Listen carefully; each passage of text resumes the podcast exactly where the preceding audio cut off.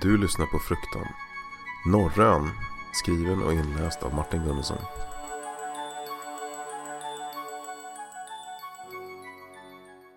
När kölden kommit för att stanna och det första av vinterns is har lagts över sundet går ett drev ut från norran. I den svartaste natten bärs ljudet av jakthorn och hovslag på vinden. Men de som larmar är alltid dolda bortom träklädda kobbar och reviga moln.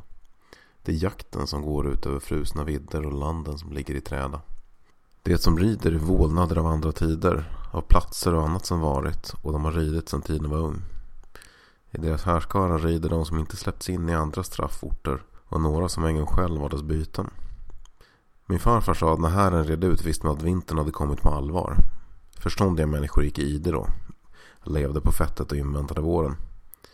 Andra som gav sig ut för att söka sitt uppehälle i arbete på de större öarna eller långt inne på fastlandet Kommer långt ifrån alltid tillbaka till våren. Farfar var gammal redan när jag var liten. Men nu när jag minns honom tycks han varit uråldrig. Han har levt hela sitt liv ute i skärgården och sett den förvandlas från kaj, fattig mark till sommarstugereservat. Han bodde kvar i stugan, skötte marken och gick ut på fiske. Han drack eget brännvin och smed sina egna verktyg. Han läste bibeln och trodde på vidskepligheter. På det sättet man helt enkelt inte gör längre. Han gav inte mycket för folk inifrån stan. Det var väl inte så att han ogillar dem egentligen. Han delade in de flesta i ointressanta eller inkräktare. Men han hade ett gott öga till min mamma och till mig. Jag var enda av syskonen som inte liknade pappa. Min pappa har avskytt att växa upp på ön.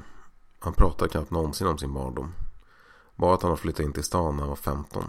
Gått i skolan på dagarna, ljugit om sin ålder och jobbat på tidningstryckeri på nätterna. Allt för att kunna bo själv och slippa skärgården. När han träffade mamma så tvingade hon honom att ta med henne ut och hälsa på farfar. Ingen ville säga hur många år det hade gått sedan de setts och de hade inte pratat så mycket. Börjat prata om båten, om behovet av att reparera stugan. Mamma skrattade alltid när hon beskrev hur pappa förvandlades när han kom dit ut. Blev surmulen och muttrande. Att hon inte riktigt visste vem det var som var originalet. De åkte ut till ön mer när mina syskon och jag fötts. Såklart, en skärgårdsö, halvt orörd och glest bebodd var ett fantastiskt sommarresmål för en barnfamilj. Det hade varit sju familjer som bodde på ön när pappa var liten. Nu var det två, men också tio sommarstugor. De sju familjerna hade ägt hela ön mellan sig och nu ägde farfar en hygglig del av marken. Han berättade aldrig riktigt hur mycket. Han hade vägrat sälja av den. Sa att mark var ingenting man köpte för penningar. När de kom ut första gången sommar efter att min äldsta syster hade fötts hade farfar byggt en gäststuga. Mamma var glad att det var så tydligt att farfar ville att vi skulle hälsa på.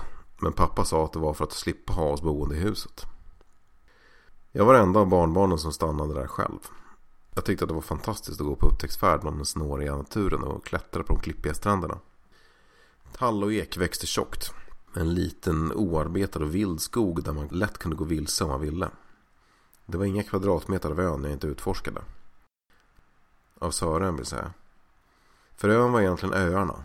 Två avlånga holmar som sträckte sig från söder till norr.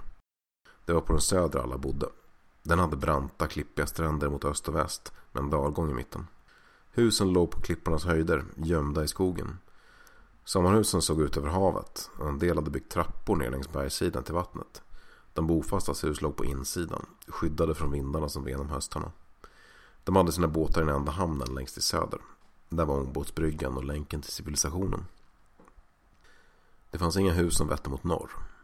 Ett grunt gatt skilde Sören från norran. Eftersom han kunde gå torrskodd över vid riktigt lågt vatten så räknas det hela som en och samma ö enligt farfar. Sjökorten hade bara ett namn på öarna. Men mer olika var det svårt att tänka sig två sådana tvillingplatser. Norren var täckt av tjock granskog ända ner till stranden. Tunga grenar hängde ut över vattnet och släpade stilla i vågorna. Det var oftast tyst och där syntes inga landningsplatser. Farfar pratade bara om norren när vi var ensamma. Jag antog att det var för att pappa inte skulle kalla honom vidskeplig. Det var sånt som nu får mig tycka honom en sådan rest från en annan tid. En gammal man som berättade om otyger och mörka skogarna och som trodde på det själv. Men elva år gammal lyssnade jag och satte aldrig min fot där. Jag tror att det var för hans röst var klarare när han pratade om de sakerna. Allvarligare ju otroligare det han sa var. Två gånger om året hör du dem. När de rider ut, det är första gången. När jakten och vintern börjar. Sen hör de en gång till. Be då om att vintern är slut, gosse. Vad händer om man inte hör dem komma tillbaka? Den dagen ska komma den också. När vintern inte tar slut. Har du sett dem? Är du inte tokig eller? Inte än i alla fall. Vad din pappa än säger. Men ön då? Norran, där de bor? Kan man inte se dem där på sommaren eller så? Man går inte dit pojk. Hör det? Man går inte dit. Vad jagar de? Frid. De jagar en frid de tror att de ska finna när den sista syndaren är nedlagd. Du säger ju att vi alla är fattiga och usla syndare. Det är därför kloka män håller sig hemma om vintern. En gång när jag var 18 smög jag bort till vattenbrynet i norr. Sent i den ljusa sommarnatten. Farfar låg och sov och ön var alldeles tyst. Jag hade öppna skor i plast och en morakniv innanför bältet. Jag hade bestämt mig och vadade ut i det låga vattnet utan en blick mot ön. Flikar av sjögräs slingrade sig runt mina fötter när jag störde den blanka fjärden. Jag kom halvvägs innan jag lyfte blicken. Svart var väggen av stilla granar som reste sig inför mig, högre än någonsin. Bland grenarna vilade en natt som flytt från sommarens ljus och jag stirrade in i den. Tillbaka stirrade tusentals par ögon. Eller ett. Tystnaden var en röst som talade bortom det hörbara. Jag lystrade stelnad i sagan som om tiden jag tyckte mig höra. Jag vet inte om det var ett ögonblick eller en timme, men ett plask från en jagande fågel i vassen bakom väckte mig. Jag vände tillbaka och gick inte dit igen den sommaren. Men varje natt hörde jag rösten i mitt huvud. Det är sju år sedan nu. Universitetslivet svepte nästa år bort mig med billig öl, missade tentor och enkla ragg. Följt av goda möjligheter att lämna dåliga rykten bakom sig på nya lärosäten. Fem år av småfuskande runt i lika många olika länder blev en utbildning till slut. En som gav mig ett jobb där man tjänar mer än man hinner göra av med. Mest för att man jobbar jämt. Jag bodde i London och hann aldrig tänka på att skaffa en ny familj.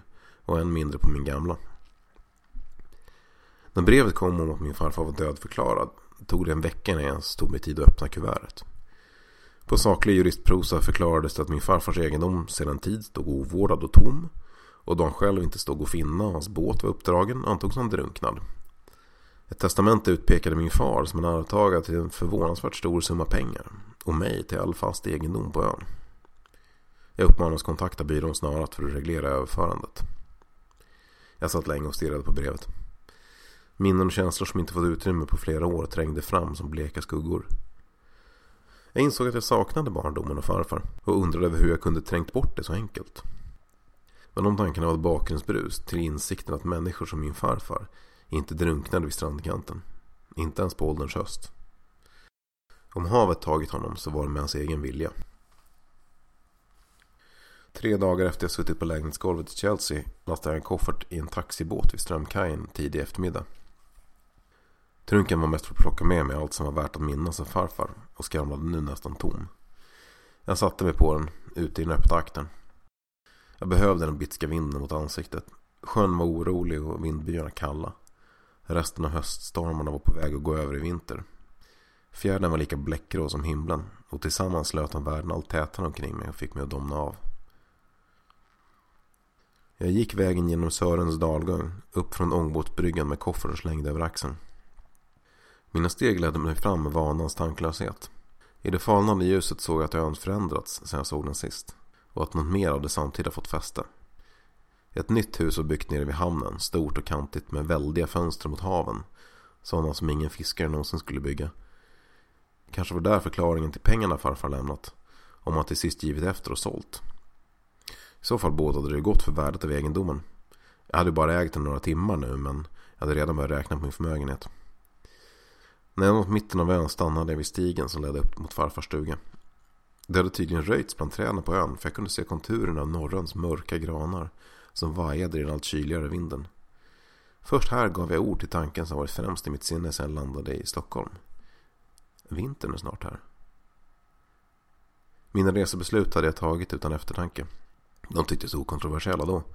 Utan att tänka hade jag planerat att anlända till en dödmansgård sent i den tidiga skymningens december. Hade jag ett barnsligt behov av att bevisa att den försvunne gamlingens vidskepelse var något skrattretande för hans världsvane sonson. Jag ställde kofferten på marken. Det var egentligen inte så långt bort till norra gattet, inte fysiskt i alla fall. Nyfiken på varför träden fällts följde jag stigen ytterligare en bit.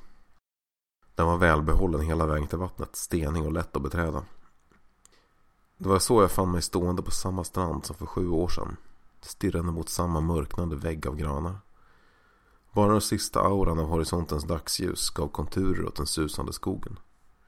Jag kom på mig själv med att stå och lyssna efter ljud bortom vinden, men jag kunde inte höra några. Det blev mina frusna fingrar som fick mig vända den här gången. Skinnhandskarna var eleganta, men inte mycket till hjälp mot decembervinden. Jag famlade mig tillbaka längs gången, mot min koffert. På vägen sneglade jag upp mot huset där den enda bofaste grannen bodde. Inget syntes från fönstren nu, men uppe på höjden avtecknade sig huset mot himlen. Taket var brutet och hängde ner, som en stormskada ingen reparerat. Tydligen var farfar den sista av de gamla som lämnat in. Jag tog kofferten och gick upp bland snåren mot farfars hus.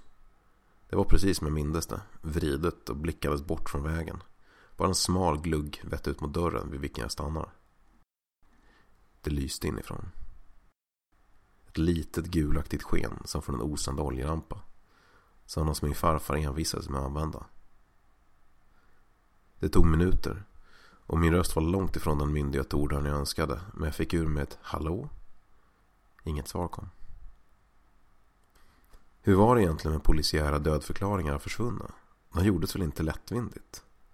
Jag försökte övertyga mig själv om att det måste vara juristen som lämnat ett ljus på.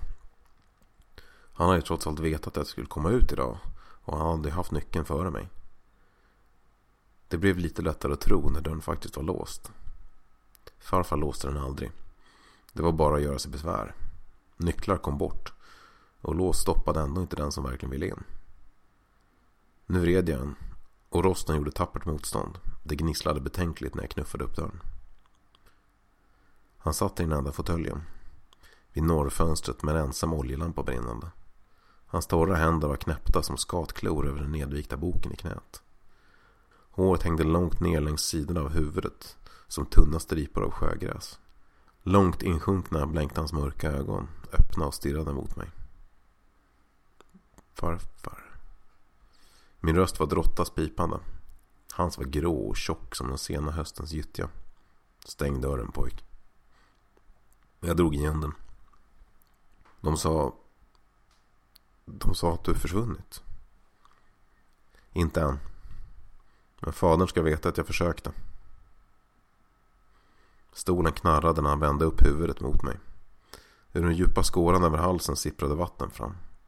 Lukten påminner mig om de stilla gölar av uppsolat havsvatten med ruttnad tång man ibland hittar i strandbrynet. Det är ingen mening nu. Hellre får de ta mig här. Och på den växande vinden kring huset bars ljudet av jakthorn. Genom fönstret som alltid varit bommat under mina besök såg vi båda hur norröns skogar kläddes som ljuset av norrsken. Sitt ner. Du har inget att oroa dig för. Du kommer att kunna se något som inte många levande sett.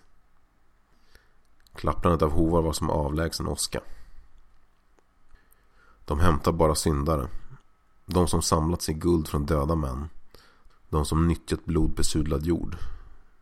De som givit åt andra att bära de straff de själva förtjänat. Och de som gör ära av girighet. Runt omkring stugan mullrade tusentals järnskodda hovar i dans. Taket skällde till ljudet av spjutskaft mot sköldar. Genom väggarnas springor vällde en kyla in som frös även lågan i lampan. Farfar reste sig upp. Det är tid nu.